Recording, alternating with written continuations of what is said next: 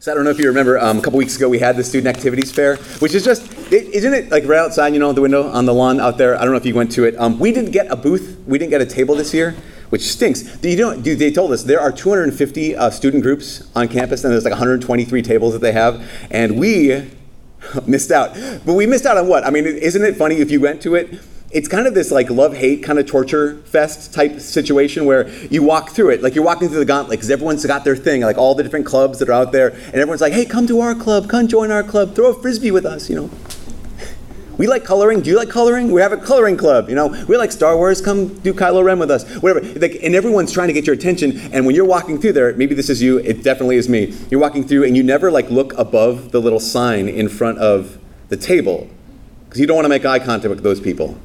Because everyone wants you to join their thing. And you're like, no, I'll just see what you're all about. Like, I don't need to look up. I'll take your free stuff, no eye contact. Because there's all this pressure, like, come join our thing. And there's that thing of, like, sometimes you're the kind of person, I don't know if this is you, but you can be the kind of person who's like, well, maybe. I mean, that sounds pretty interesting, and that sounds pretty interesting. And you come back, like, to your dorm room with this, like, mass of swag that you picked up. And, like, I guess I'm part of all the clubs. I, like, signed up for 42. Because I don't know how to say no. We're no better. In the back of the room tonight after Mass, we have this whole, like, you know, our ministries that we have at Newman here with the Catholics on campus. We have, like, we have our prayer team, and we have a leadership team, and we have service team, and mission trips. We have Bible studies, all these things that you can say yes to right after Mass. So again, we're no better. But isn't it so interesting that you're just like, I don't want to say yes to any of these things quite yet. We like to put off. I think sometimes, a lot of times, we like to put off giving an answer, not even saying yes, but just even saying no.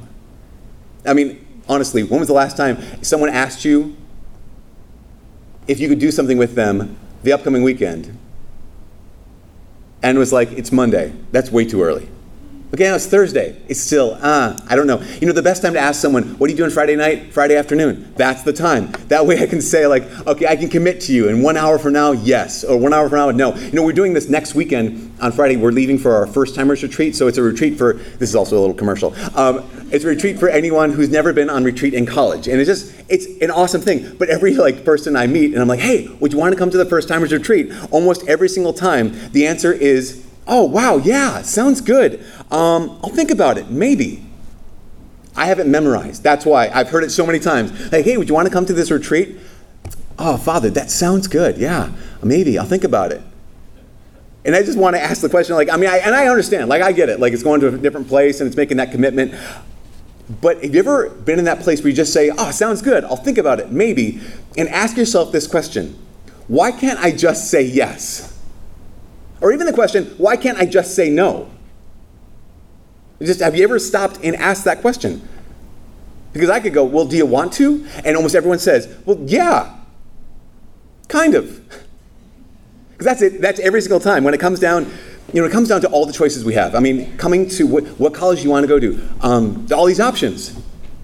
When it comes to, like, you have the stack of, like, these are all the majors that people offer in colleges. You have all these options, all these choices. Or even when it comes to, like, after college, what kind of job do you want to get? Where do you want to live in the world? Because you can actually pretty much live anywhere in the world you want. You have all these options. What we end up with is this thing that I call apparent freedom.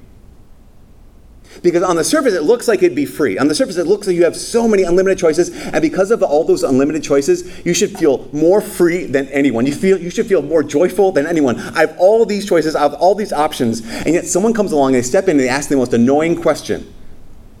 And the most annoying question is, well, what do you want? Because our answer is, I don't know. Well, do you not want to do this? No, I do. I want all of it. I just want all of it, kind of. And at the end of the day, so often, that's supposed to feel like freedom, but it feels like being trapped. You know, what was supposed to feel like power, like you have the power to choose, feels like paralysis. And what was supposed to feel joyful, what was supposed to be like, how awesome is this? Happy about the fact that I get to choose all these things. Instead, it feels like a burden. It feels like stress. So what we end up doing is we try to hold on to this apparent freedom by just giving little yeses, like by just dividing ourselves. And I'll just give a little kind of partial yes to this. I'll give a kind of partial yes to this next thing. I'll give another piece of my yes to this other thing. And we end up with all these divided hearts and trying to hold on to all these yeses, and it's absolutely exhausting, just giving away all these little pieces, these little yeses. And here's the thing. If you're starting to feel bad about yourself, like, that's me, Father, I know. 21st century, it's not just a new thing. In fact, the first reading today, Book of Wisdom, chapter 9, it says almost the exact same thing. It says this, it says, the deliberations of mortals are timid, and unsure are our plans. Unsure are our plans, and our deliberations are timid. I mean, think about it. Someone says, hey, what do you want to do this for? What do you want to do with your life? Like, I'm not sure. I'm not even sure what I want to do with this weekend. Our deliberations are timid. You know what timid means? Timid means fearful. Like, we're just afraid to make a choice. So often we're just afraid to decide. So often we're afraid to commit. Because we think that if we commit, well, I might choose the wrong thing. If I commit, I might commit to the wrong thing. If I say a big yes to this, it might be the wrong thing. And we associate this commitment with being trapped. But I will say this, I would maintain this. I think we are unsatisfied because of our uncommitment. And I think that it's actually the case that we lack freedom precisely because we lack commitment. And many times in our lives, we lack joy because we lack commitment. And so often we lack clarity because we lack commitment. Because what have we been doing? We've been dividing our hearts. We've been dividing ourselves. We've been dividing all these little yeses. But we don't know what we want. We don't know what we want. Because we have priorities. Everyone's got their priorities. It's such a funny word. Priorities is the word that I think is funny. Because, I don't know if you knew this, priorities, the word was invented like in the 1350s. The word priority was invented. And up until the 1900s, the word was priority. But in the 1900s, that word became pluralized. So like for, I don't know, I'm not good at math, 500 years? Someone else do that, calculator or something. For 500 years plus, when you had a priority, there was one of them. Because that's what priority means, right? It means prior, it means preeminent, it means supreme, it means absolute, it means first. And if you've ever been in a competition, how many firsts are there? There's one first. Someone's like, what about a tie? There's the door, you can leave. That's you. I mean, no, we know this. We know there's only one first, there's only one priority, and yet what do? We have all these goods, and we have all these priorities, all these things, and it makes us miserable. Because we keep saying all these yeses, and we want to hold on to all these priorities, and we're just exhausted. You ever go grocery shopping, and you're like, oh, I'm just going to go get one thing. And you walk in to get the one thing, and so you grab the one thing, and you're like, oh, I need something else, and something else, and something else. And then because you only went in for one thing, you didn't take a cart. And so what happens is now you have all these 12, 14 things, and you're walking around the grocery store like a moron. These adults are like, oh, child, they have these things at the door called carts. You're like, I know I'm an idiot. This is my first trip here. Because they're trying to juggle all these things. It would be so easier to do what? To put all those things down and go back and get the one thing, the first thing. That's what, that saying is, right? Put first things first. Which is funny, too. I would say that's a misnomer. It's put first thing first. That when we find ourselves with all this stuff, carrying it around, we're like, but I forgot to put the first thing. And again, we're just miserable, we're trapped. And that's actually what Jesus is talking about in the gospel today. So you might have heard the gospel and like, man, Jesus is having a bad day. Like, he's like, unless you hate your father and your mother and your brother and sister and even your own life, you're not worthy of me. And you're like, wow, this is angry Jesus. You're like, what am I supposed to do? Like, go back to my room tonight and like call my mom, Mom, I hate you, in Jesus' name. Like, no, that is not the point. Jesus is not saying you have to hate your parents. In fact, he's speaking hyperbolically. What he's actually saying is, okay, I know how miserable you are. Because there's so many good things, so many good people, so many good relationships in your life, and you're trying to hold them all together by dividing your heart up. But what will give you joy, what will give you freedom, what will give you clarity is you just put me first. That's all he's saying. Put me first. And if you put me first, I put the first thing first, then you find that, oh man, all these other loves fit in my heart now. Once I go back and get the cart, oh my gosh, all these other good things are so much easier to hold on to. But only if I put him first. He's the first thing. He needs to be first. So you might think, like, okay, that's good. I like that. Write that one down. How do I know if I'm doing that? Like, how do I know that I'm putting that first thing? How do I know I'm putting Jesus first? Good question. Most of you probably moved recently. Either you moved up to Duluth for the first time or you moved back to Duluth. And you moved back into this house, you moved to an apartment, moved to your dorm. I know some of you, like, you get things exactly the way you want it in your dorm room. Have you seen on Instagram how people make their super cute room? And they're like, oh my gosh, this is the most adorable thing ever. I'm the cutest person. Like, yeah, whatever, throw up.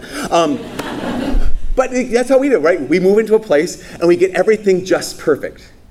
If you're like a conscientious person, you're like, okay, this goes here, and this goes here, and I have everything exactly where I want it, and it's awesome, because everything now is exactly where you want it, until roommates.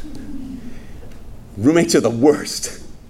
Because what happens? You get everything exactly where you want it, exactly how you want it, and then you leave the room, and you come back, and things have been moved. Milk has been drank. Your leftovers have been eaten. That pizza was for you later on, and now it's gone. Like, you had everything exactly the way you wanted, and they walked in and they changed it. They move stuff around. You know, when Jesus says, hate father, mother, you know, father, and even your own life, you're not worthy of my disciple, can't be my disciple. I think sometimes we hear that, and even hate your own life, and we go to the extreme. We go to like call to martyrdom. Like, I have to die for Jesus, which you might, but that's not probably this week.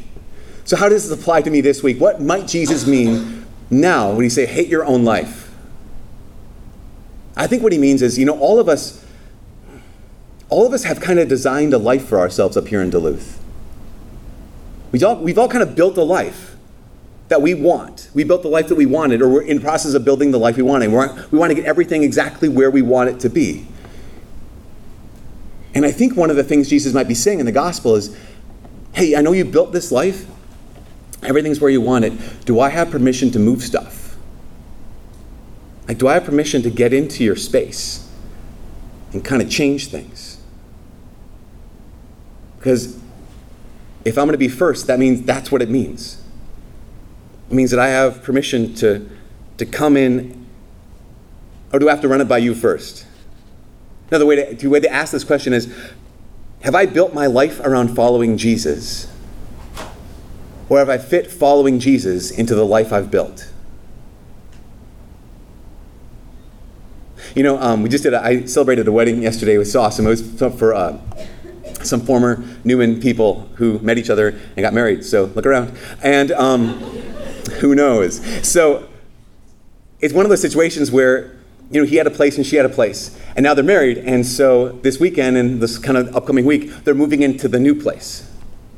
I don't know if you've ever seen any married couples who, like, he moved into her house, which is, it's a recipe, I'm not going to say recipe for disaster, it's a recipe for issues. Because why? Because it's like, okay, she's got everything exactly how she wants it. And like, okay, my husband, now come into my house and see where you fit.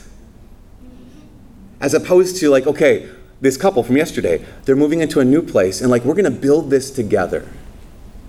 See, this is what Jesus wants to do with us. Again, am I just fitting Jesus into the life I built, or am I building my life with him? You know, if Jesus gets to be the priority, if he gets to be first, and he's the first thing that's first, that means actually if I say yes to that, that's a big yes, then you get to be free, you get to be whole, finally. I mean, think about it, even when it comes to that wedding. When they say that big yes to each other, they're saying no to every other possible person. But at a wedding, no one's like, oh, those two poor people, like, how awful, he'll never date another girl, ah, tragic. No one's ever looking at her saying, oh, but there's other guys she could have possibly dated. No one's ever mourning them at their wedding. They're saying, wow, the commitment they're making to the other person means now they're free to love. The commitment they're making to the other person means now they can actually experience the joy. The commitment they made to the other person means like everything becomes so much clearer because they don't have to ask that question anymore. They've given their big yes, and so all the other little yeses are just, they fit in the cart. And just think about even the clarity that you get when you give a God your big yes. I don't know if you know a man named Dave Ramsey. You know Dave Ramsey? He's like the money guy. He has a podcast and video show and whatever. So people call in to Dave and they ask him like questions about money and they ask him questions about their lives. And so this man called in recently And he said, Dave, I know that you're good with money. You're also, I know that you're a Christian man, and you've set your life on Jesus, and you have a good moral compass. And so here's my issue. My wife and I just bought a home, moved in 3 months ago. And we recently, I was looking at the drop ceiling. He popped his head up above the drop ceiling, and I found a substantial amount of cash that the previous owners had left here. And I want to know what you think I should do with that money.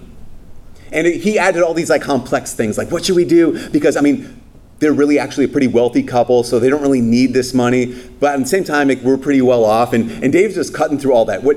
This guy's saying, this is a complex issue. And Dave's like, it's not complex at all. He says, Whenever I experience something like this, a question like this, I go back to the first thing. I go back to the fact that I'm a follower of Jesus, and one of the things Jesus has said is, do unto others as you would have them do unto you. So, in this case, if you had accidentally left $6,000 in your home, and the people who bought your home had found it, would you want them, and they have your phone number, would you want them to call you? Well, yeah, but they don't need the money. It doesn't matter. It's not yours. Well, I guess we don't really need it. It doesn't matter. It's not yours. What would you want them to do? Here's the thing is when you give God that big yes, everything, freedom and joy and clarity. And so here's the big question. Here's the last thing. If you're at that point where you're like, I want to do that. That's what I want to say yes. What's that look like? Because sometimes we go from 0 to 120 miles an hour. Like, no, it's very simple. Here's the thing. If you want to say that big yes, I want to pick up the cart and say, okay, first thing first. What does that look like? Here's what I think it looks like. It's really boring. So sorry. It's prayer.